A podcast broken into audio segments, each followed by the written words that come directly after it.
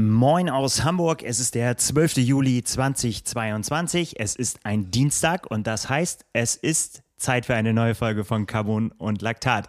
Mein Name ist Nils Fließert, ich bin der Chefredakteur der Zeitschrift Triathlon und mir gegenüber sitzt eine extrem gestresste Kollegin, Anna Bruder. Sehr gestresst, moin. Jetzt habe ich dich voll unterm Bus geworfen, aber das muss man wirklich sagen, der Stress hat einen Grund. Deine Scheibenbremse schleift. Die Bremse schleift, gefühlt funktioniert gar nichts gerade und alles ist doof. So. Und in vier Wochen ist mein Rennen. Das brauche ich gar nicht gerade. Und bevor wir darüber sprechen, äh, wie das kam, dass das so doof wurde, ähm, machen wir erstmal ein bisschen Werbung.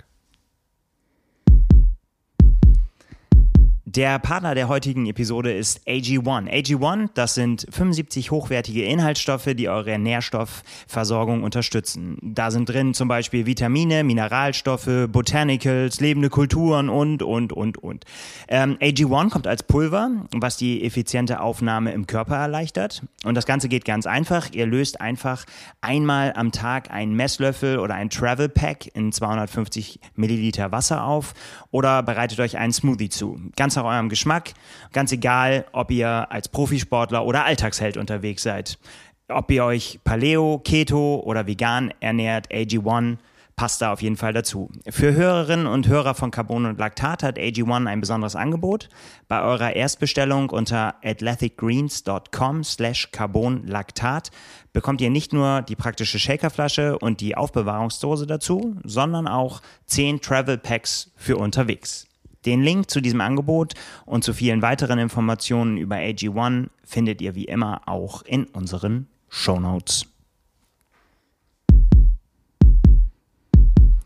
Ja, Anna, ich kann das gut verstehen. Wenn die Scheibenbremse quietscht dann oder schleift, dann, äh, dann, dann ist schlechte Laune angesagt. Ja, vor allem, wenn man sich das nicht erklären kann und ich ja, bin bei Technik so aufgestellt, dass ich einfach gerne hätte, dass sie funktioniert. Wenn das nicht der Fall ist, dann bin ich erstmal aufgeschmissen, ehrlicherweise. Es sei denn, es ist nur ein platter Reifen. Ja, ich finde das ja ganz, ganz äh, ähm, ja, putzig, würde ich fast schon sagen, dass sich das jetzt vier Wochen vor dem Wettkampf schon so aus der Bahn wirft. Aber ähm, das Ich hatte schon Horrorszenarien. Also ich habe mich schon mit drei Plattenreifen am Straßenrand stehen sehen oder vier mit allen anderen Sachen, die kaputt gehen können, habe ich in Hamburg am Wochenende auch das eine oder andere gesehen, was da schief gehen kann. Dazu dann später. Ja. Ja, möchte ich alles nicht haben. Nein, das hast du auch alles nicht. Du musst aufpassen, dass es keine self-fulfilling prophecy wird am ja. Ende, dass du dir zu viel Gedanken machst. Und ähm, das wird schon alles gut. Deshalb sitze ich jetzt auch hier bei dir auf der äh, Psychologen-Couch. Auf, auf, der Couch, du genau. Du bist ja hier bekannt als der Mentaltrainer. ja. Deshalb äh, bin ich hier gut aufgehoben. Ja, das ist das, äh, das nehmen wir dir alles noch. Du wirst sehen, das schnurrt wie ein Schnurrbart alles am Ende und dann hast du keine Sorgen mit deinem ja, Rad. Bau da und drauf. los geht's. Ja, genau. Ähm, ja, äh, wir haben es vorhin angedeutet. Äh, das Rad war am Einsatz am Wochenende. Wir waren am Einsatz am Wochenende. Wir haben, ja. wir haben sozusagen einen kleinen Redaktionsausflug zu einem ja, sag, kann man so sagen, meine persönliche Meinung zu einem der schönsten Triathlon-Rennen in Deutschland gemacht am Wochenende. Wir waren beim Hallig-Triathlon.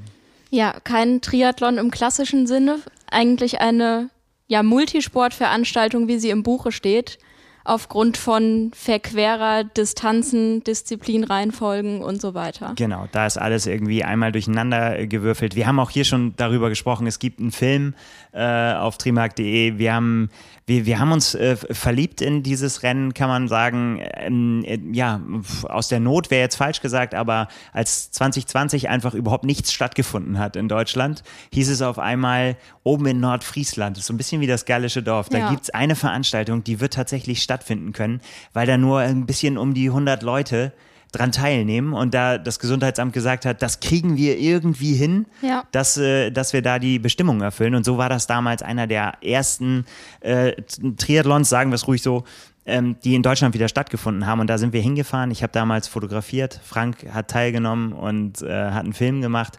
Und ich habe gesagt damals, ich muss auf jeden Fall wiederkommen. Und äh, dieses Jahr war es dann endlich soweit. Und ja, wir waren als Redaktionsteam vor Ort und äh, haben diese schöne Veranstaltung, die immer am Freitagabend stattfindet, was auch äh, eine Besonderheit ist und äh, was, was aber eine richtig gute Idee ist, äh, finde ich. Ähm, ja, Ja, sehr total. genossen. Also gerade so zum Feierabend, vielleicht kann man einmal das Format kurz erklären. Es geht Ja. los mit äh, 10 Kilometern Radfahren, was ja schon mal irgendwie komisch ist und man sonst nur so von der Super League vielleicht kennt. Ähm, genau, man startet im Abstand von zehn Sekunden. Alleine dadurch entzerrt sich das Feld so ein bisschen und man fährt von A nach B. Also man muss sowieso mit dem Fahrrad dorthin fahren, wo es dann weitergeht in Laufschuhen zum Meer, zur Nordseeküste. Dieses Mal mit relativ strammem Gegenwind, wie ich fand. So um die fünf Kilometer, ein bisschen mehr. Dann ja, hat man schon gesehen, was einem blühte. Frank kam mir in dem Moment entgegen und meinte nur so, ja, das Schwimmen wird lustig. da wusste ich schon, was er meint mir ungefähr. Gerufen, ich bin seekrank. ja, ich wusste dann, dass es für mich nicht so lustig wird, fand es dann aber doch echt extrem witzig, weil einfach Wellengang, windig und es hatte mit Schwimmen nicht so viel zu tun, aber darum ging es an dem Abend auch überhaupt nicht. Ganz genau ja, genau, wenn man dann geschwommen ist, so um und bei 400 Meter, dann geht's das Ganze einfach wieder zurück, dass man zum Ausgangspunkt wiederkommt. Genau, also nochmal, wenn es zu verwirrend war, 10 Kilometer Rad, 5,3 Kilometer laufen, 400 Meter schwimmen, 5,3 äh, Kilometer laufen und nochmal 10 Kilometer Rad. Jawohl. Man muss ja irgendwie zurück zum Vereinsheim kommen. Ja. Das ist eigentlich im Prinzip der Grund gewesen, also wie, wie dieses Rennen entstanden ist, dass sie gesagt haben, also am Anfang sind sie noch irgendwo in einem anderen See geschwommen, aber da haben sie dann gemerkt, der ist viel zu flach, das hat keinen Sinn. Und außerdem haben wir die Nordsee direkt vor der Nase. Es ja. wäre doch viel geiler, wenn man da schwimmen würde. Aber da musste man da irgendwie hin und dann haben sie halt gesagt, okay, ja, wie machen wir das? Mit dem Rad zum Deich, dann laufen wir über die Hamburger Hallig, eine, ja, eine Salzwiesenlandschaft, Wattenmeer, also mehr Norddeutschland finde ich geht Total nicht und nicht mehr nicht mehr äh, ja wer wer ein Herz für den Norden hat und für für das Meer der wird sich da sehr sehr wohl auf fühlen. jeden Fall. Ja. da läuft man dann durch. Wie gesagt man blickt einfach in alle Richtungen oder nicht in alle in drei Richtungen ist Horizont und in einer Deich. Und ja. äh, da läuft man dann aufs Meer zu. Ja du hast es angesprochen. Es war als ich es damals kennengelernt habe war es Ententeich. Und ich hatte das auch so abgespeichert. Und diesmal war es ganz schön wild Ja, fand ich auch, auf jeden Fall. Ich habe auch ein paar Mal kurz tief durchgeatmet, bevor ich da reingegangen bin, habe mir sehr, sehr viel Zeit gelassen, aber dann war es gar nicht so schlimm. Ja, was gut war, 19 Grad Lufttemperatur, 19 Grad Wassertemperatur war quasi eins. Ja, das war kein Problem. Ja. Gefroren hat da niemand. Genau, und ähm, da man keine Wechselzone vorher einrichten kann, muss man alles am Mann, an der Frau oder an der Maschine haben. ja, man, was manchmal eins ist. Ja, genau. Man sah, man sah sehr viele mit Laufschuhen Radfahren. Ich kann gar nicht so eine Verteilung sagen. Manche haben die Schuhe irgendwie dabei gehabt, im Flaschenhalter, ja. im Einteiler, wie auch immer, aber echt viele hatten die schon an. Sehr, sehr absurde Szenen, hat man da gesagt. Das ist tatsächlich eine, äh, eine so kleine, aber so spezielle Veranstaltung. Also 100 Einzelstarter und acht Teams. Ähm, aber wirklich dann trotzdem in dieser Gruppe auch wirklich die komplette Bandbreite von richtig, richtig schnell und richtig, Absolut. richtig, was man so das Vollprädikat Heißdüse bekommt, ja. so, ne? Und, und wirklich Vereinszugehörigkeit, Liga, äh, Weltmeisterehren kommen wir ja. noch zu. Ähm, alles vertreten, bis hin zu Trekkingrad. Ja. Auch, äh, auch vertreten. Also wirklich alles. Und ähm, Genau, und diese Entscheidung, du hast es gesagt, muss halt jeder äh, fällen, ne? Laufschuhe schon anziehen oder nicht anziehen. Aber der, das, ging, das geht da oben so weit, dass, dass wir gesehen haben, danach noch auf Fotos, ich habe mir noch ein paar Bilder aus der Wechselzone dann angeguckt, die ich diesmal nicht selber machen konnte, aber ähm, die ich gezeigt bekommen habe. Da machen sich Leute äh, aus dem 3D-Drucker Schuhhalter. Für, wo, wo, wo eigentlich die, die Flaschenhalter wären hinter dem Sattel, haben sie sich Schuhhalter gedruckt, wo man dann so die Laufschuhe Das war das. Ich habe mich gefragt, äh, wie das hält. Ja. Ja, gut. Also, Schuhhalter. Also zugegeben, ziemlich kleiner Markt, aber äh, da ist, wird dann Spezialequipment ja. aufgefahren. Da auf gibt's Fall. alles auf jeden Fall.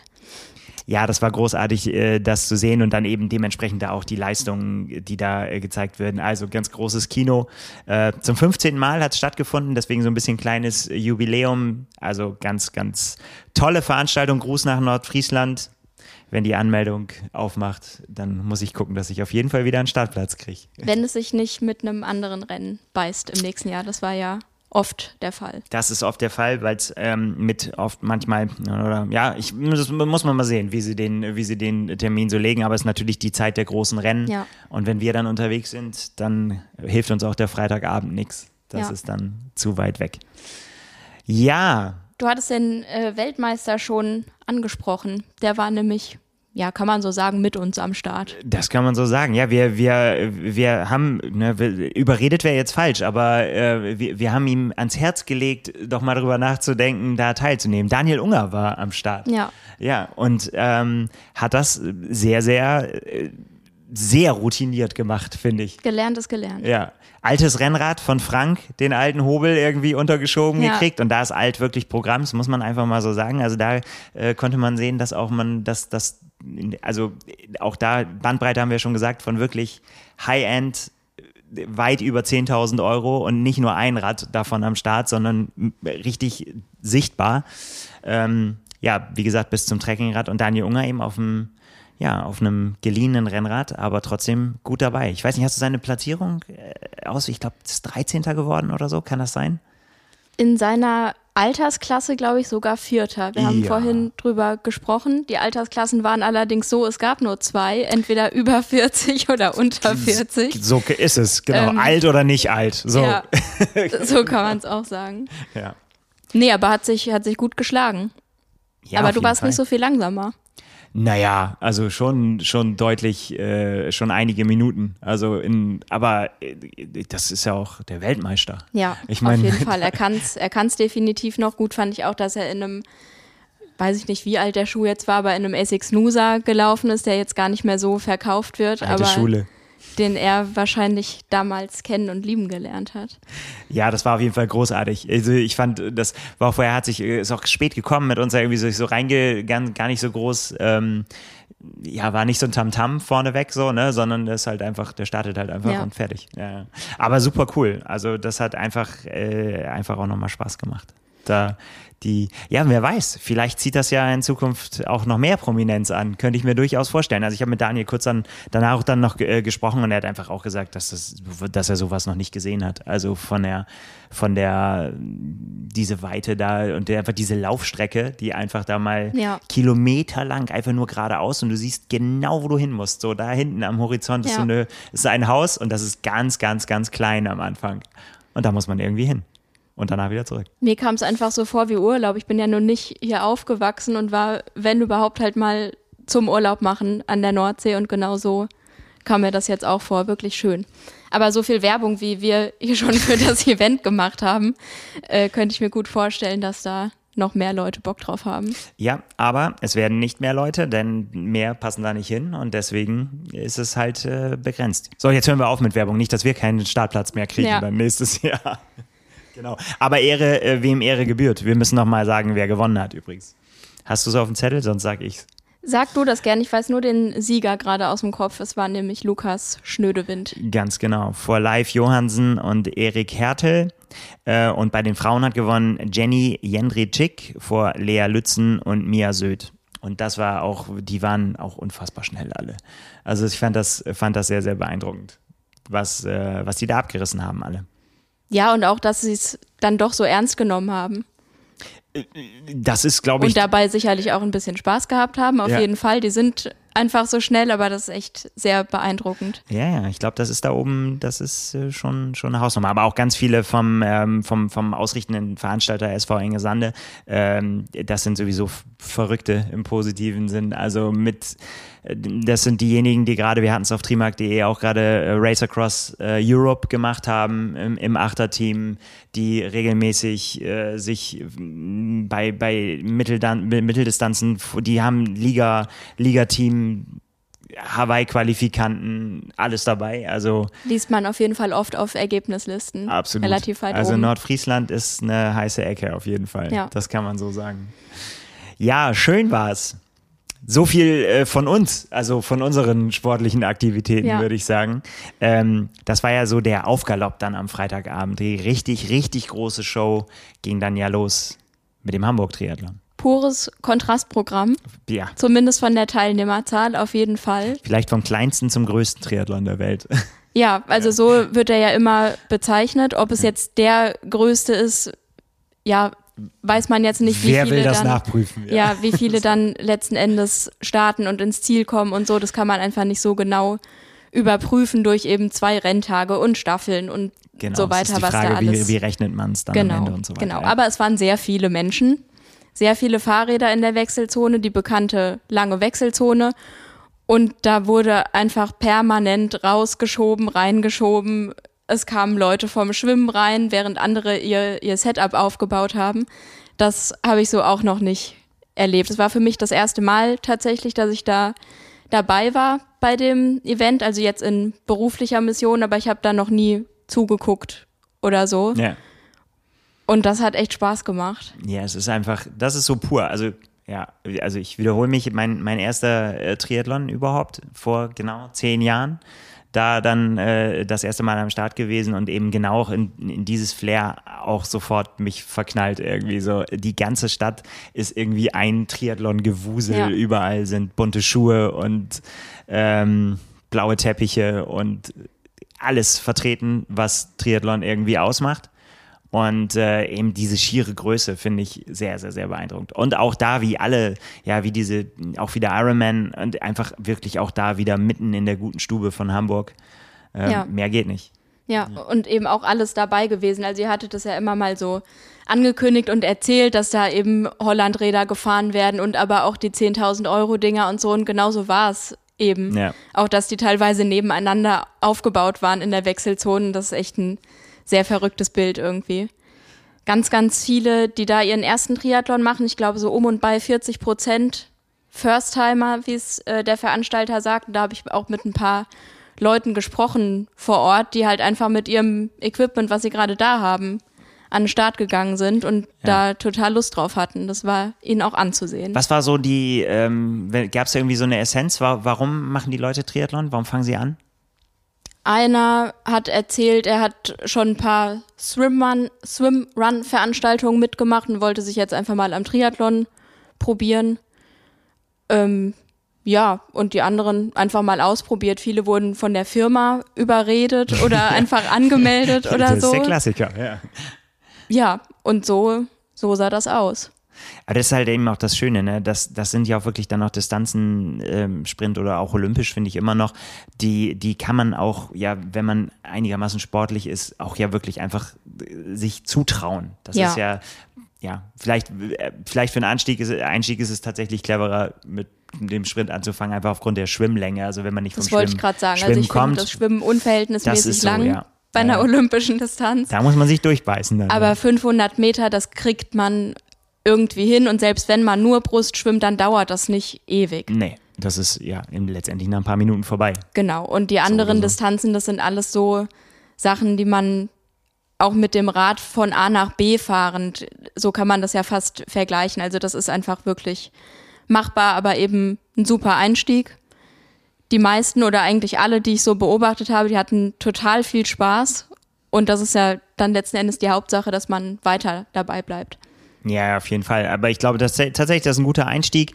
Ähm, und du hast es gesagt von dieses Kontrastprogramm von wirklich Dorf, Klein, Großstadt. Ich finde, dass das auch, was Triathlon halt auch ausmacht, dass es eben alles gibt dazwischen. Ne? Also, Total, dass einfach ja. diese, diese, jeder kann sich das raussuchen, letztendlich, m, worauf er Bock hat. Und ich finde beides sehr reizvoll. Ja. Also das, das ist so. Ja, und dann natürlich auch dann äh, letztendlich die Profis da vor Ort zu haben. Und das ist, was Geschwindigkeit angeht, finde ich, wenn man das mal live gesehen hat, ist es einfach auch nochmal viel krasser, als man sich das im Fernsehen vorstellen kann. Ähm, die, die, ja, wie da um die, um die Runden gehetzt wird. Absolut. Ja.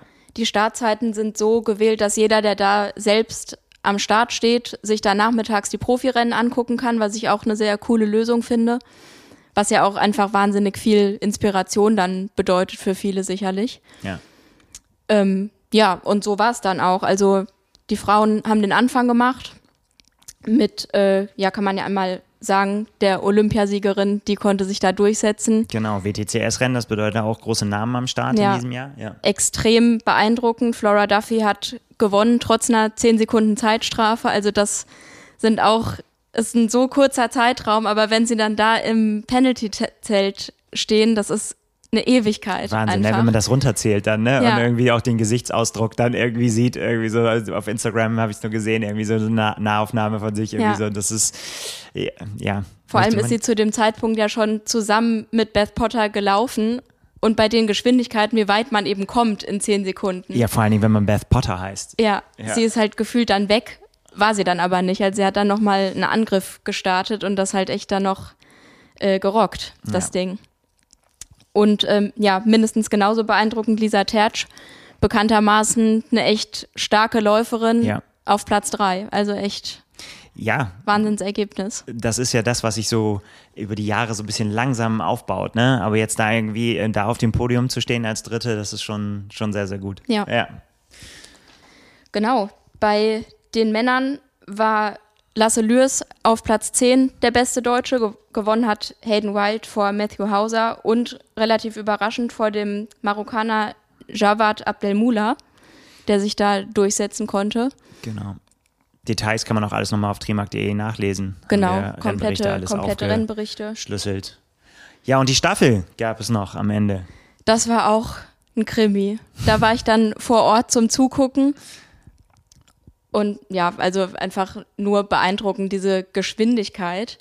Dauernd kommen Athleten vorbei, wenn man, also selbst wenn man nur an einem Punkt wirklich steht, die Runden sind so kurz und werden so oft durchfahren, dass einfach dauernd irgendwas passiert und man nicht ewig warten muss, bis dann wieder jemand vorbeikommt.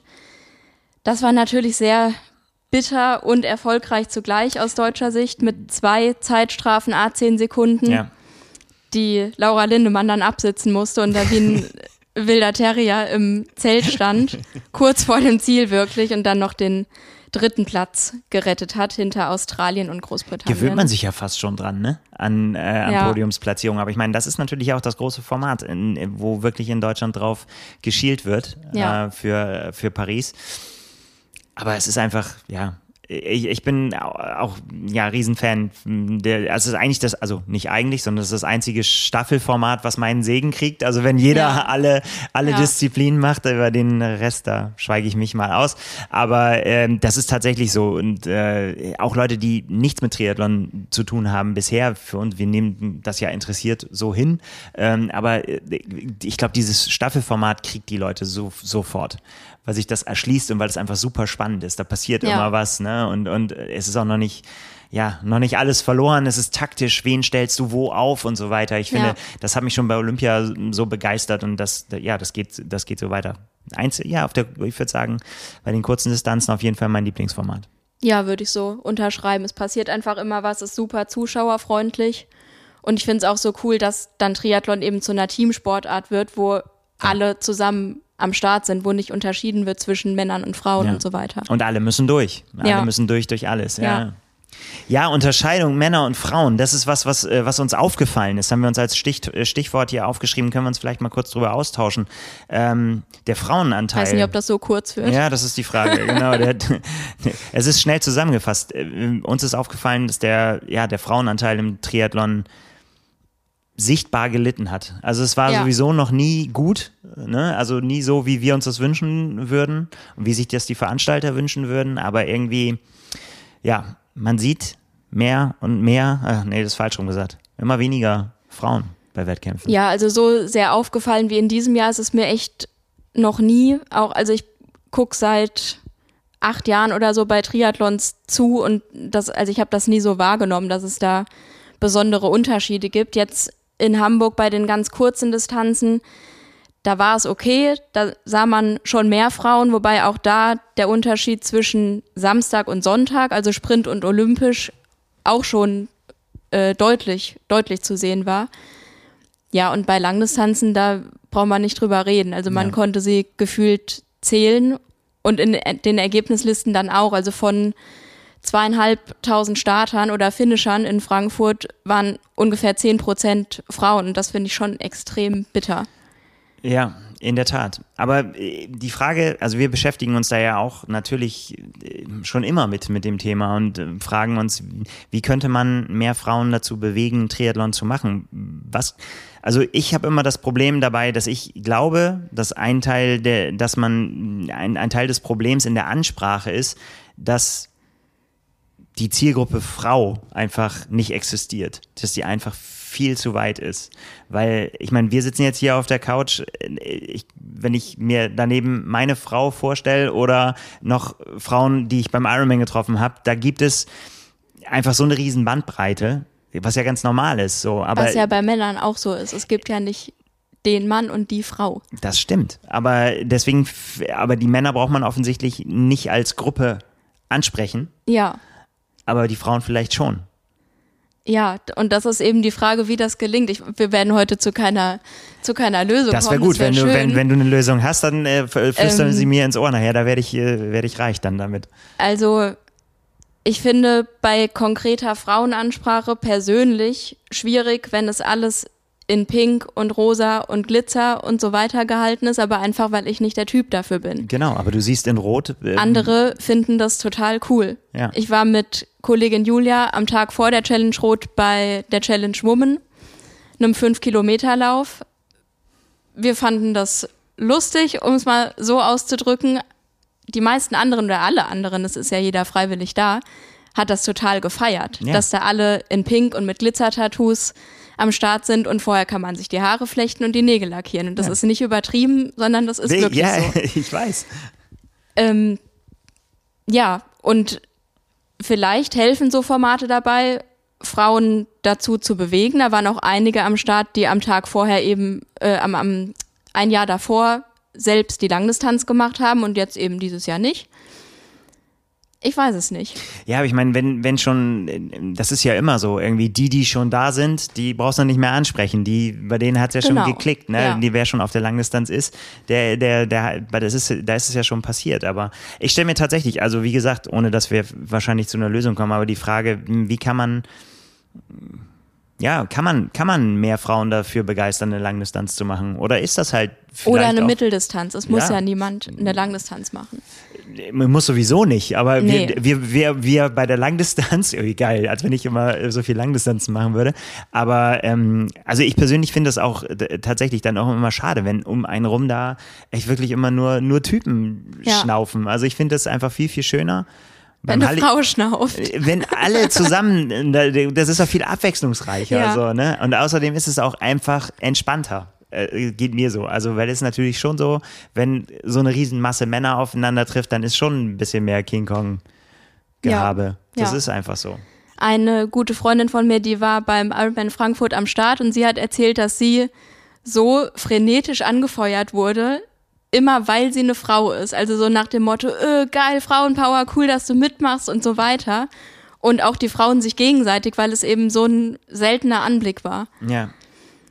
Ja. Aber also man kann sich das ja mal überlegen, wann entscheidet man sich dazu, eine Langdistanz zu machen? Da muss die Jobsituation gerade passen, die familiäre Situation muss passen, die Lebensumstände, ich muss ja entweder wenig Verpflichtung haben oder das eben alles unter einen Hut bekommen können. Und Ja.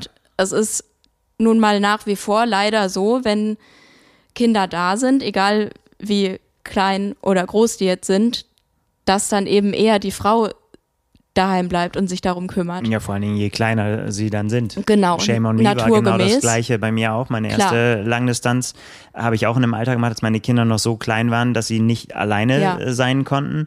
Und äh, ja klar, wenn man dann trainieren ist, dann ist man weg. Und Ja. dann passt halt die Frau auf. Ja, das war in dem Fall so. Das, Und wenn man als Frau sich dann hinstellen würde und sagt, ja, ich mache jetzt eine Langdistanz und pass du mal auf das Kind auf, Milch steht im Kühlschrank, dann steht man halt ganz schnell mal als Rabenmutter da. Das ist das Schlimme, ja, genau. So. Ich würde natürlich immer dafür werben und sagen, das geht natürlich irgendwie und Klar. äh, Männer müssen dann natürlich damit ran. Und äh, es geht ja nicht so, kann ja nicht sein, dass der eine mehr Rechte hat da als die andere.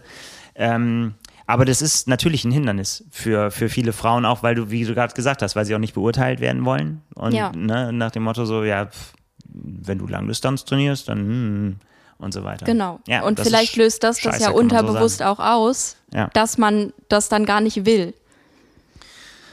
Es Ja. gibt ja auch genug Gegenbeispiele, dass das funktionieren kann. Siehe Daniela Bleimehl, sie ist jetzt Profiathletin, das muss man auch nochmal anders äh, bewerten vielleicht. Aber ich fand das ganz cool, was Mario im Podcast gesagt hat, ihr Trainer, dass Christian Blumenfeld zum Beispiel wahrscheinlich kein Kind stillt nach dem Training. Ja, wahrscheinlich Höchstwahrscheinlich. Ja, das ist, äh, äh, macht man sich nicht häufig genug be bewusst, vor allen Dingen auch als Mann, muss ich einfach dann auch sagen. Ich meine, man fragt sich immer, warum ist das so? Ne? Warum macht ihr das nicht auch? Es gibt es nur ein Grund, ne? denke ich. Ich denke, es wird äh, Viele, viel, viele Gründe. vielfältig, ja. ja. Ja, Der müssen dran Trainingsaufwand könnte einer sein. Vielleicht wollen Frauen einfach nicht so viel trainieren oder trauen es sich nicht zu, wie auch immer. Ja. Die Technik, ohne jetzt Klischees bedienen zu wollen, ich kann mich da nicht von ausnehmen, siehe Scheibenbremse. Die Scheibenbremse quietscht. Ähm, ja, aber dass man da vielleicht einfach gehemmt ist und denkt, oh, dann brauche ich ein Triathlonrad und das ist alles kompliziert und ich brauche wahnsinnig viel Equipment und muss mich damit beschäftigen und so und da habe ich vielleicht gar keine Lust drauf. Ja, das wäre eben, das wäre schade, ne, wenn, wenn, Ja. äh, wenn das so wäre. Aber ja, klar. Also, ja, vielleicht habt ihr Ideen irgendwie, dass man, äh, sprecht uns an, ruhig, äh, sagt, was würde euch interessieren, was, was sind so Hemmnisse, das würde mich wirklich interessieren. Mich ähm, Weil äh, natürlich umgeben wir uns mit, natürlich mit ganz vielen Frauen. Hier sitzt eine auf der Couch, die, äh, die voll im, im Rennfieber ist. Äh, Da, wenn wir uns unterhalten, was, was, ne, da, da gibt's keine Hemmnisse in dem Sinne. Nee, und ich kann es deshalb auch nicht so nachvollziehen, wenn man sich das nicht traut oder so. Ja. Das, also ich respektiere das natürlich auf jeden Fall, aber ich kann es nicht verstehen und würde gern jede, die hier zuhört und vielleicht das sich überlegt, soll ich oder soll ich nicht, mach das. Also Auf es gibt Fall. keinen Grund, abgesehen jetzt von persönlichen Gründen, das weiß ich natürlich nicht, aber generell gibt es keinen Grund, sich das nicht zuzutrauen. Also dann kann man sich ruhig auch mal wie ein Mann hinstellen und sagen, ich bin der Geilste oder die Absolut. Geilste und natürlich schaffe ich das. Absolut. So. Da Ja. kann ich sehr für werben. Nein, wir wollen, das können wir so festhalten, wir wollen den Frauenanteil höher haben im Triathlon. Ja. Ganz eindeutig. Also, Frauen traut euch, Männer sagt euren Frauen, dass sie sich trauen sollen. Ja. Und dann wird's gut. Ich- Hoffentlich. will da mit gutem Beispiel vorangehen. Mach Ich das. hoffe, dass das funktioniert. Macht das. Ja. Gut, äh, wo wir jetzt beim Thema Frauen waren, Vorbilder können auch ein Anhaltspunkt oder ein Anreiz sein, dass man als Frau vielleicht da gerne einsteigen will. Und da finde ich, haben wir einige Ladies am Start, die da ja immer vorne mitmischen mit Wahnsinnsleistungen einfach. Ja, pf, auf jeden Fall. Also das, äh, das, das ist ja ähm, gerade bei den, also ich persönlich finde ja äh, die, die Frauenrennen noch häufig äh, auch noch spannender als bei den, als bei den Männern. Aber es kommt natürlich immer auf die Konstellationen auch drauf Ja. an. Ähm, ja, äh, Vorbilder, du hast gesagt, irgendwie letztendlich äh, gibt's ja auch da die komplette äh, Bandbreite, ne? Von, von, von äh, Mutter bis ja, Unternehmerin Ja, wenn man äh, Daniela Rief zum Beispiel als eine bezeichnet, die sie ja mittlerweile ist. Ja, auf jeden Fall. Hat sie jetzt auch wieder am Wochenende gezeigt beim Ironman Switzerland, fast eine halbe Stunde Vorsprung im Ziel. Ja, unfassbar. Ja. Also klassischer Daniela Rief-Move kann man eigentlich sagen, wie man es kannte, Start-Zielsieg. Ja, ich meine, natürlich wird da die, äh, die Diskussion, die ja jetzt ähm, auch seit dieser Saison auch vermehrt geführt wird, ähm, über die Stärke der Frauenfelder, auch könnte man jetzt auch da anbringen letztendlich. Ähm, will ich aber eigentlich gar nicht immer so machen, weil ich finde, dass dann immer die, die dann auch da äh, Top-Leistungen zeigen, die können ja nichts dafür, dass sie nicht gegen noch mehr gute Athletinnen antreten. Ja. Und äh, letztendlich hat äh, Andreas Rehl hat schon immer gesagt, man kann nur die schlagen, die an der Startlinie Ja. stehen. Ja, und das hat Daniela Rief auf jeden Fall beim Ironman Switzerland, den sie sich ja ausgesucht hat. Und ich glaube, das ist tatsächlich auch nochmal, ja, so eine Besonderheit, die man auch in diesem Jahr echt im Auge haben muss, ist, dass es einfach kein normales Triathlon-Jahr ist. Mit den beiden Weltmeisterschaften, mit vielen, die schon qualifiziert waren, die sich vielleicht jetzt dann in St. George schon qualifiziert haben, es jetzt nicht mehr müssen. Es gibt keine Validierungsrennen für die Profis. Ne? Das kommt ja sonst Ja. im normalen Jahr auch dazu. Ähm, das ist schon, und es kommen auch noch weitere Rennen dazu, wenn man dann die großen PTO-Rennen, die ja noch anstehen, äh, sich mit anguckt. Der Collins Cup steht noch ins Haus und wir haben, wie gesagt, noch die zweite WM dann im Oktober wieder auf Hawaii. Das ist natürlich ein besonderer Kalender. Deswegen würde ich immer sagen, erstmal abwarten, mal gucken, wie sich das im nächsten Jahr entwickelt. Aber äh, ja, die Felder sind natürlich schon äh, erstens klein, häufig und ähm, ja, es verteilt sich, sagen wir mal so. Führt natürlich dazu, dass Daniela Rief hier natürlich absolute Top-Favoritin war in der Schweiz. Ja, aber es gibt echt viele Profirennen und ob man da an den Start geht, muss man sich eben auch dreimal überlegen, wenn man eben nicht andere Prioritäten setzen will und nicht mehr unbedingt muss. Es ist ja immer noch eine Langdistanz und ob man die in den Beinen hat oder nicht, Ja, kann ja auch einen Unterschied machen. ja klar. Ja, also sie ist, glaube ich, wirklich gut in Form, das kann man so sagen. Ja, ich fand es interessant, dass sie einen Tag vorher gesagt hat, irgendwie so, oh, äh, irgendwie be richtig bereit für eine Langdistanz äh, fühlt sie sich irgendwie nie. Das ist, das ist ja, könnte man natürlich bei Daniela Rief auch so ein bisschen als äh, ja, Getue abtun ne, und sagen irgendwie so, ja, ja, irgendwie so. So wie ne, früher den- in der Schule, wenn es richtig schlecht gelaufen ja, aber ich nehme mir das voll ab. Ich glaube ihr das glaub das tatsächlich. auch, ne? ja. Also das ist halt und auch eben, ich meine, dieses, ähm, die, die, die, dieses ja, ewige Schieben auf die Favoritenrolle. Natürlich ist sie dann häufig Favoriten, habe ich ja. Ja. vorhin auch schon gemacht. Aber man hat dann auch vor St. George auch gesehen, wie schnell das auch gehen kann, dass auf einmal alle sagen, naja, die rief. Die wird doch nichts Ja, mehr. eben, und ne? das ist halt das bei alles ihr- dieses Jahr gewesen. Ja, das ist total irre. Das ist richtig krass bei ihr, wie das äh, hin und her gegangen ist, immer wieder. Ja. Ja. Und Naja. also jetzt war sie halt die, die ganz klare Top-Favoritin, aber ich habe das schon von vielen Profis gehört, dass sie vor einer Langdistanz auch aufgeregt sind und sich immer denken, wie soll das überhaupt gehen? Das ist doch schön für uns. Äh, Beruhigend auf jeden ja, Fall. das äh, auch. Also ich kenne das bei mir auch, das ist nicht nur Langdistanz, kenne das von jedem Rennen. Also wirklich, wo ist meine Schwimmbrille? Was muss ich äh, rechts, Ja. links? Was kommt in den Beutel? Also wenn ich dann ohne mein, meine geschriebene Liste wäre ich da jedes Mal äh, aufge, aufgeschmissen und würde auch garantiert jedes Mal was vergessen. Also Ja. ich brauche das tatsächlich, ja. Ja, um nochmal beim Ironman Switzerland zu bleiben, was auch eine bemerkenswerte Le- Leistung wirklich war, war der Age Group Sieg overall. Das war nämlich Live Schröder Gronewelt aus Hamburg. Wieder ein Hamburger. Wieder die Hamburger Schule. Also irgendwas ist hier, ist hier falsch oder so. Ich weiß es nicht. Irgendwas scheint sie sehr, sehr richtig zu machen. Alles aus der Trainingsgruppe um Fritz Ferner und Ruben Best, die in Rot ordentlich abgeliefert haben. Genau. Es war seine erste Langdistanz, sein erster Marathon und seine ersten 180 Kilometer. Und dann sowas abzuliefern, ist schon extrem krass. 8 Stunden 42, 48 habe ich mir aufgeschrieben. Ja.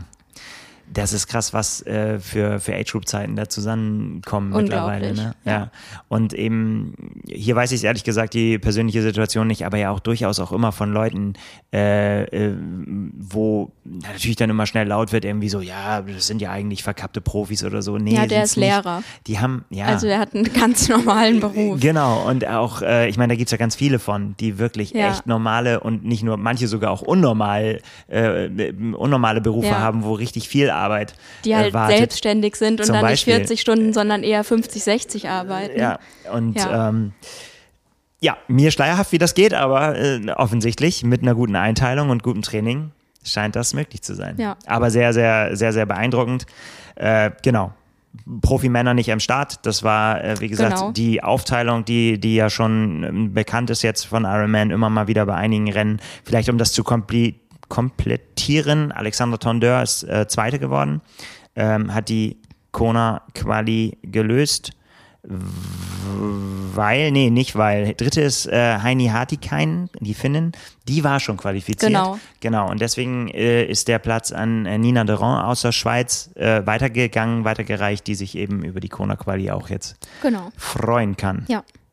Gab äh, zwei Slots in der Schweiz. Ganz genau. Genau, so langsam das. wird's voll. Wie bitte? So langsam wird's voll. Langsam wird's voll, Ja. ja. Das äh, Gegenstück von den Profimännern hat dann in einem anderen europäischen Land stattgefunden, in Spanien nämlich. Genau. Vitoria Gasteiz spricht man es hoffentlich aus, der Ironman.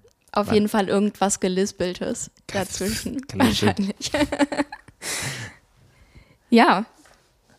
Magst Ja, du da, erzählen? ja da, d- wir können es ja auch kurz, wir, du hast ja zusammengefasst im Ticker, auch da äh, ging es äh, ging's hoch her. Nick Hesselein hat gewonnen, holt die äh, Kona-Quali ganz knapp vor Cameron Worth, der auch sich die Kona-Quali holt. 38 Sekunden und das bei einer Langdistanz. Ganz genau. Und ähm, ich bin und bleibe bekennender äh, bei aller Neutralität Cameron Worth-Fan, weil ich das einfach unfassbar finde, mit was für einer Mentalität der äh, an dieses Thema Multisport rangeht. Ja. Ähm, äh, der ist halt unterwegs als Vollzeit-Radprofi fürs äh, Team Ineos und sagt sich halt immer wieder zu bestimmten Zeiten im Jahr, wenn er die, wenn er das Go kriegt von seinem Team, so war es auch ja schon vor St. George, ne, wo es, wo es hieß, da war er halt schon qualifiziert, ewig lange schon, ja. ne, ähm, aber es war ewig lange auch nicht klar, ob er da würde überhaupt hinfahren können, denn das ist einfach so, in einem Radteam, da äh, sagt dir dein sportlicher Leiter, hier ist dein Rennen, nicht, nicht wie unter Triathleten, ich suche mir meine, meine Saison zusammen, sondern da heißt es, du bist eingeteilt, da, da, da, da und Abfahrt, ja. ne, und dann äh, wird Rennen gefahren und dann hieß es irgendwie so, ja, du kannst nach St. George. Und ich weiß nicht, wie viele das wahrgenommen hätten. Ich glaube, es gibt so viele, die gesagt hätten, Nee, ich glaube, ich bin nicht so weit irgendwie, ne? Und oh, die anderen sind bestimmt alle besser. Cameron Wolf sagt, alles klar, WM, ich bin dabei, los geht's. Ja, In der Woche davor hat er das erfahren, dass er da hinfahren ja. darf. Und dann Abfahrt. Ja, und vorher noch Frühjahrsklassiker gemacht und so. Paris-Roubaix ist er mitgefahren. Ja, also äh, der, der hat insgesamt, ja. ich habe es vorhin nur mal kurz überschlagen, ich hoffe, es stimmt ungefähr. Ähm, ich bin auf äh, allein für dieses Jahr, für 2022, äh, auf 21 Renntage gekommen. Also 21 Radrennen hat er gefahren. Ja. Ne? Das heißt ja immer, wenn die dann so eine, so eine Rundfahrt fahren und dann vier, fünf Tage am Stück fahren, dann sind das ja nicht mal eben so ein paar Kilometer, ne? sondern es geht halt immer Richtung irgendwie 200. Und äh, das ist, oder eben dann eben bei den, bei den echten großen Frühjahrsklassikern wie Paris-Roubaix dann 260, 250 das ist schon, schon, schon richtig stark. Und ähm, ja, ich meine, das ist Team Ineos, ne? Das ist halt auch nicht irgendeine ja. eine Truppe da, wo er unterwegs ist, sondern äh, ja, da, da, da ist er halt richtig gefordert. Aber, und dann schafft er es halt eben dann trotzdem zu sagen, okay, schreib mich auf die Liste, ich muss noch ja noch einen Ironman machen, weil ich will auf jeden Fall nach Hawaii dieses Jahr. Ich weiß nicht, was das Jahr noch für mich bereithält, ja. welche Rennen ich noch machen muss, was ich alles machen muss, aber ich will nach Hawaii. Also brauche ich die Quali.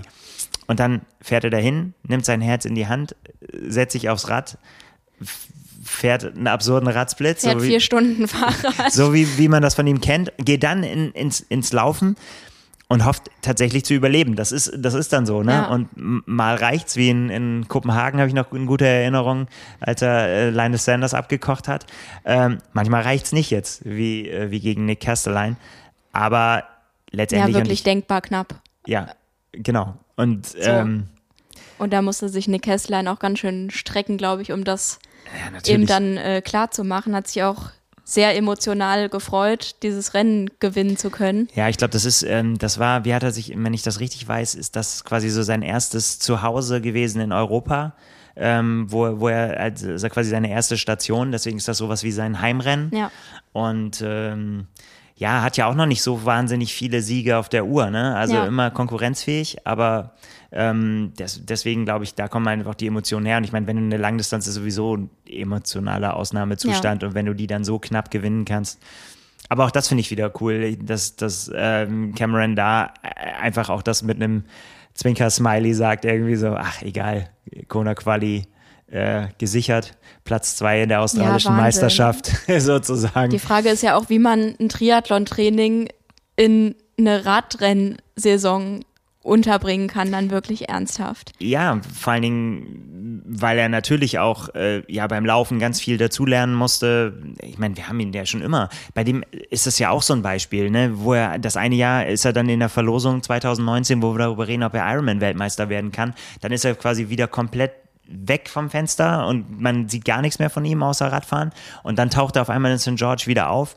Und äh, ich meine, äh, dass er Radfahren kann, ist ja die eine Geschichte. In St. George auch schnellster Radsplit. Und ich weiß nicht, man kann vielleicht so weit gehen, sagen, dass Christian Blumenfeld nur Weltmeister geworden ist, weil er mit Chris, weil er mit Cameron Wolf mitfahren konnte. Mhm. Weil letztendlich hat er ihn quasi wieder ins, ins Spiel zurückgebracht ja. mit seiner Performance. Ähm, das weiß man. Aber ähm, da, wo man immer gesagt hat, irgendwie, da ist er so schwach beim Schwimmen und so weiter, ist er ja zumindest da, äh, dass er ja in so ein, in den Ausgang eines solchen Rennens eingreifen kann. Und ja. irgendwann kommt auch wieder der Tag, wo der einfach so weit weg ist beim Radfahren, dass er eben nicht mehr eingeholt ja. wird. Da gucke ich immer sehr gespannt. Vor allem hin. kann der ja so Radfahren, dass er nicht komplett fertig dann danach auf die Laufstrecke geht. Ja, da muss er dann halt durchziehen. Ja. Also großes, äh, großes Kino auf jeden Fall von äh, Cameron Wolf. Und unterschlagen wollen wir nicht äh, den drittplatzierten Dominic Sovilla, ähm, der in dem Fall allerdings dann ohne Kona-Quali auskommen muss. Ja, schade. War dieses Jahr schon Vierter beim Ironman Lanzarote, auch da äh, eben dann auch knapp vorbeigeschrammt. Ja. Ähm, ja, das ist äh, das Los der Platzierung bei kleineren Rennen. Ja, kleinere Rennen, zwei, zwei Plätze sind ja schon, ist immerhin. Ähm, aber eben mehrere Plätze durch. Das ist, liegt auch vielleicht so ein bisschen auch am, an, an den Feldern. Das ist auch das, was ich vorhin gesagt habe. Ähm, wie viele machen jetzt halt eben noch, ne? Du, du triffst jetzt halt eben zunehmend bei solchen Feldern eben auch auf Leute, die auch den Slot noch brauchen. Ja. Also es bleibt auf jeden Fall da noch, noch spannend in, äh, im Kampf um die letzten Plätze. Trotzdem ist es ja was, was in die richtige Richtung dann zeigt für ihn und ein dritter Platz hinter den beiden, da kann man ja Absolut. zufrieden mit sein. Sicherlich wird er die Quali gewollt haben, aber dann klappt das einfach beim nächsten Mal. Genau. Außerdem kriegt man da die absolut ähm, coolsten Hüte, wenn man, wenn man gewinnt. Ich weiß, kriegen die alle auf dem Podium? Ich bin mir jetzt gerade gar nicht sicher. Der Sieger auf jeden Fall. Es gibt so geile spanische Das habe Hüte. ich äh, gesehen. ja, Ja, das ist äh, eine der, der besseren Trophäen, die man mitnehmen kann. Ja, das war so ein bisschen das, äh, also es war jetzt noch mehr am Wochenende gewesen, könnt ihr im Ticker äh, nachlesen. Aber mh, lass uns noch, bevor wir zum Ende kommen, einen kurzen Ausblick wagen. Ja. Denn am äh, kommenden Wochenende findet ein kleines, aber sehr, sehr feines Rennen statt. Der Heidelbergman, eine Traditionsveranstaltung Klassiker. in, in Süddeutschland. Und äh, in diesem Jahr mit sehr prominenten Startern bei den Männern. Sebastian Kienle hat sich angekündigt und Nick Hesterlein. Also da wird das äh, kleine Städtchen Heidelberg auf jeden Fall mit zwei Größen der Triathlon-Welt beehrt. ist ein sehr beliebtes Ausflugsziel bei Touristen Ja, das auf jeden und Fall. das will sich Nick Hesslein nicht entgehen lassen. Ja, ich glaube, der hat einfach, die, die äh, kennen sich natürlich und reden auch viel miteinander und so weiter. Und die haben, der hat natürlich auch davon gehört, dass dieser Wettkampf, naja, ähm, kann man sagen, ist eine der härtesten olympischen Distanzen in Deutschland. Ich glaube, das kann man sagen, ja. Das, ähm, das ergibt sich aufgrund der Strecke. Und äh, ich habe da sehr schmerzhafte Erinnerungen an den Heidelbergman. Sebastian Kienle sagt, er hat, er hat so gute, er hat da, ich, oh, jetzt müsste ich jetzt aus der, ich weiß nicht, drei oder viermal hat er gewonnen, also schon auch schon früher in seiner Karriere. Der liebt dieses Rennen, ist da sehr, sehr mit verbunden. Und für ihn ist es halt ein, ein, ein Test. Er hat tatsächlich auf Instagram geschrieben, dass er schon auch jetzt mehrfach überlegt hat, ob er überhaupt seine Karriere, ob das überhaupt noch Sinn macht, sich da nochmal wieder ranzukämpfen. Aber er hat jetzt durch das Moderieren, was er jetzt gemacht hat und, und äh, das neben, Nebenbeistehen bei den großen Rennen in Rot und Frankfurt so viel Motivation getankt, ähm, dass er irgendwie den Körper doch wieder zu einem stabilen, stabilen Punkt gekriegt hat, wo, wo er zusammen mit seinem Coach Philipp Seib äh, entschieden hat, wir machen einen Test, ob das wieder geht.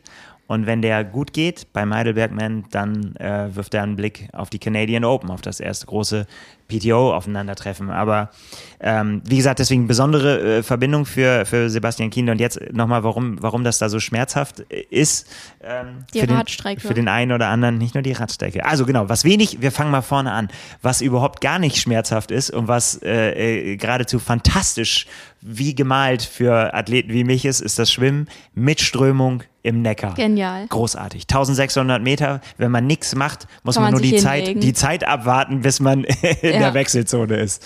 Ähm, ja klar, ich meine, die Schnellen geben natürlich Gas, aber das ist wirklich teilweise echt starke Strömung, so dass man Da muss man sich eher anstrengen, dass man rauskommt. ja, man muss, man darf den Ausstieg nicht verpassen, das ist richtig. Man muss sich dann irgendwann so einordnen. Also das, äh, das ist gut. Und dann, ähm, dann wird's, äh, wird's haarig. Ähm, die Radstrecke 35 Kilometer mit 800 Höhenmetern. Oh, weia. Also es verteilt sich auf zwei Runden und die Steigung es ist tatsächlich, es geht rauf, runter, rauf, runter und äh, teilweise mit bis zu 14 Prozent Steigung rauf, was Ja. natürlich aber auch heißt, es geht auch richtig schnell wieder runter. Und äh, da, da habe ich einem, einem großen Irrtum, also es war tatsächlich einer, einer der ersten Triathlons, die ich gemacht habe. Und ähm, ich habe damals in Süddeutschland ja gewohnt und hab dann äh, war dann hier in Hamburg und war irgendwo da an diesem großen Hobbyfeld, habe ich irgendwo sofort äh, bei der ersten Teilnahme irgendwo im Mittelfeld gelandet und habe dann gesagt, ja, das, so, so schwer ist, diese, ist dieses Triathlon ja wohl Ja. nicht. Ne? Dann wieder zurück nach Stuttgart gegangen, geguckt, was gibt's hier im Umfeld für Dinger. Heidelbergman. Oh, das ist ja cool, das geht bergauf, bergab. Da habe ich gedacht, naja, du, die Triathleten, so gut, so, so wie die Rad gefahren sind in Hamburg, da, wenn das da bergauf und bergab Ja. geht, da, das ist genau mein Ding. Ja, äh, falsch gedacht. War es nicht. Nee, war natürlich nicht, weil der Heidelberg-Man natürlich auch äh, Jetzt weiß ich es auch, früher wusste ich es nicht. Bekannt dafür ist, dass es eben halt auch Liga-Wettkampf ist und eben da im, äh, im, in Süddeutschland einfach ja die Besten der Besten anzieht. Und dementsprechend können die dann eben auch alle Rad fahren. Ja. Und äh, ich habe so gelitten, weil ich gedacht habe, so erstmal Kopfsteinpflaster, das fand ich ja noch ganz witzig durch die Altstadt und dann wirklich steil bergauf, auch noch okay, aber da kann, konnte ich niemanden abhängen, logischerweise. Und dann habe ich gedacht, okay, dann krieg ich sie jetzt beim Bergabfahren. Ähm, war aber auch nicht so. Die konnten auch Radfahren. Die konnten auch bergab fahren, aber das ist echt krass. Also Das macht man aber mit Rennrad. Du, wie du willst. Aber es ist halt, also ich meine, je leichter, desto besser. Ich würde da tatsächlich. Klingt jetzt ich mein, nicht danach, als ob einem das Triathlonrad was bringen würde. Nee, More Arrow ist da eigentlich schon, äh, also dass du einfach schnell damit Ja. äh, abfahren. Also es ist auch, der Veranstalter spricht davon, dass es eine sehr, sehr anspruchsvolle Radstrecke ist und das ist auch so teilweise. Ähm, es wird halt unfassbar schnell. Du, du, ich habe jetzt was hier von 80 km/h gelesen, das ist durchaus realistisch, äh, wenn es dann da bergab geht. Das ist natürlich für einen wie Sebastian Kienle wie gemalt, ne? Ja, das Ich lässt mein, er sich nicht zweimal sagen. ja, auch, auch so bergauf darf man, das ist ja, das ist auch, ja, sein Ding hat auch schon am Bergzeitfahren teilgenommen und so weiter. Würde man jetzt von der Statur ja auch nicht denken, da gibt's natürlich auch noch irgendwie leichtere Athleten, aber der macht das einfach durch seine, durch seine Ja. Power auch, auch wieder weg. Also da bin ich sehr, sehr, sehr gespannt, äh, wie er sich da schlägt. Auch dann eben mit, mit prominenter Konkurrenz. Und dann kommt ja noch die, die Abschlussschweinerei, ist dann letztendlich das Laufen. Zehn Kilometer. Ähm, Hätte ich jetzt gedacht, schön am Neckar entlang. Nee, ist dem berühmten Philosophenweg. Es geht Ja, oh fünf wei, Kilometer oh rauf und es geht fünf Kilometer runter. Auch da teilweise 10% Ja, äh, Steigung drin. Und äh, also ich habe teilweise gedacht, ich stehe. Also gehen war auf jeden Fall schon ein großer Fortschritt. Ob man gelaufen wäre, wäre für mich egal gewesen. Es war einfach so steil. Das äh, ist echt hartes Brot. Also und da dann wirklich fünf Kilometer bergauf Vollgas geben und dann vor allen Dingen kannst du es ja nicht schleifen lassen, wenn du da was zu melden haben Ja. willst. Fünf Kilometer bergab. Das ist schon richtig, Da richtig bin ich gut. echt äh, gespannt drauf, aber das klingt nach einem guten Testwettkampf. Also wenn es da gut klappt, dann ist man wohl fit. Ja, mit gutem äh, Ohm vielleicht auch für die, für die Trainingsgruppe. Ähm, äh, Laura Philipp hat sich da ja auch nach, nach ihrer Verletzung quasi ihre, ihre Rennmotivation Ja. wiedergeholt und, und da auch gewonnen. Also ich glaube, das spielt schon eine Gute Rolle. Vorzeichen. Ja, auf jeden Fall. Also, da sind wir gespannt drauf. Ähm, ja, und haben das natürlich im Blick, wie das ausgeht. Und bereiten uns dann langsam mal wieder auf unsere ersten eigenen Wettkämpfe wieder zu, vor. Oder? Ja, das wird ernst langsam. Also, wir kümmern uns jetzt um deine Scheibenbremse Ja, und äh, ich fahre damit gleich einfach mal. Vielleicht fährt es sich ja ein. ganz genau, du fährst einfach so lange, bis das abgeschmirgelt ist. Genau. Mit so viel Speed und so viel Hier am Kilometern. Deich muss ich eh nicht bremsen. Alles klar. Nee, natürlich nicht. Beste Einstellung, wir bringen das in Ordnung Jo. und bringen uns in Form und hören uns nächste Woche wieder. Jo, danke fürs Zuhören. Bis denn. Ciao. Ciao.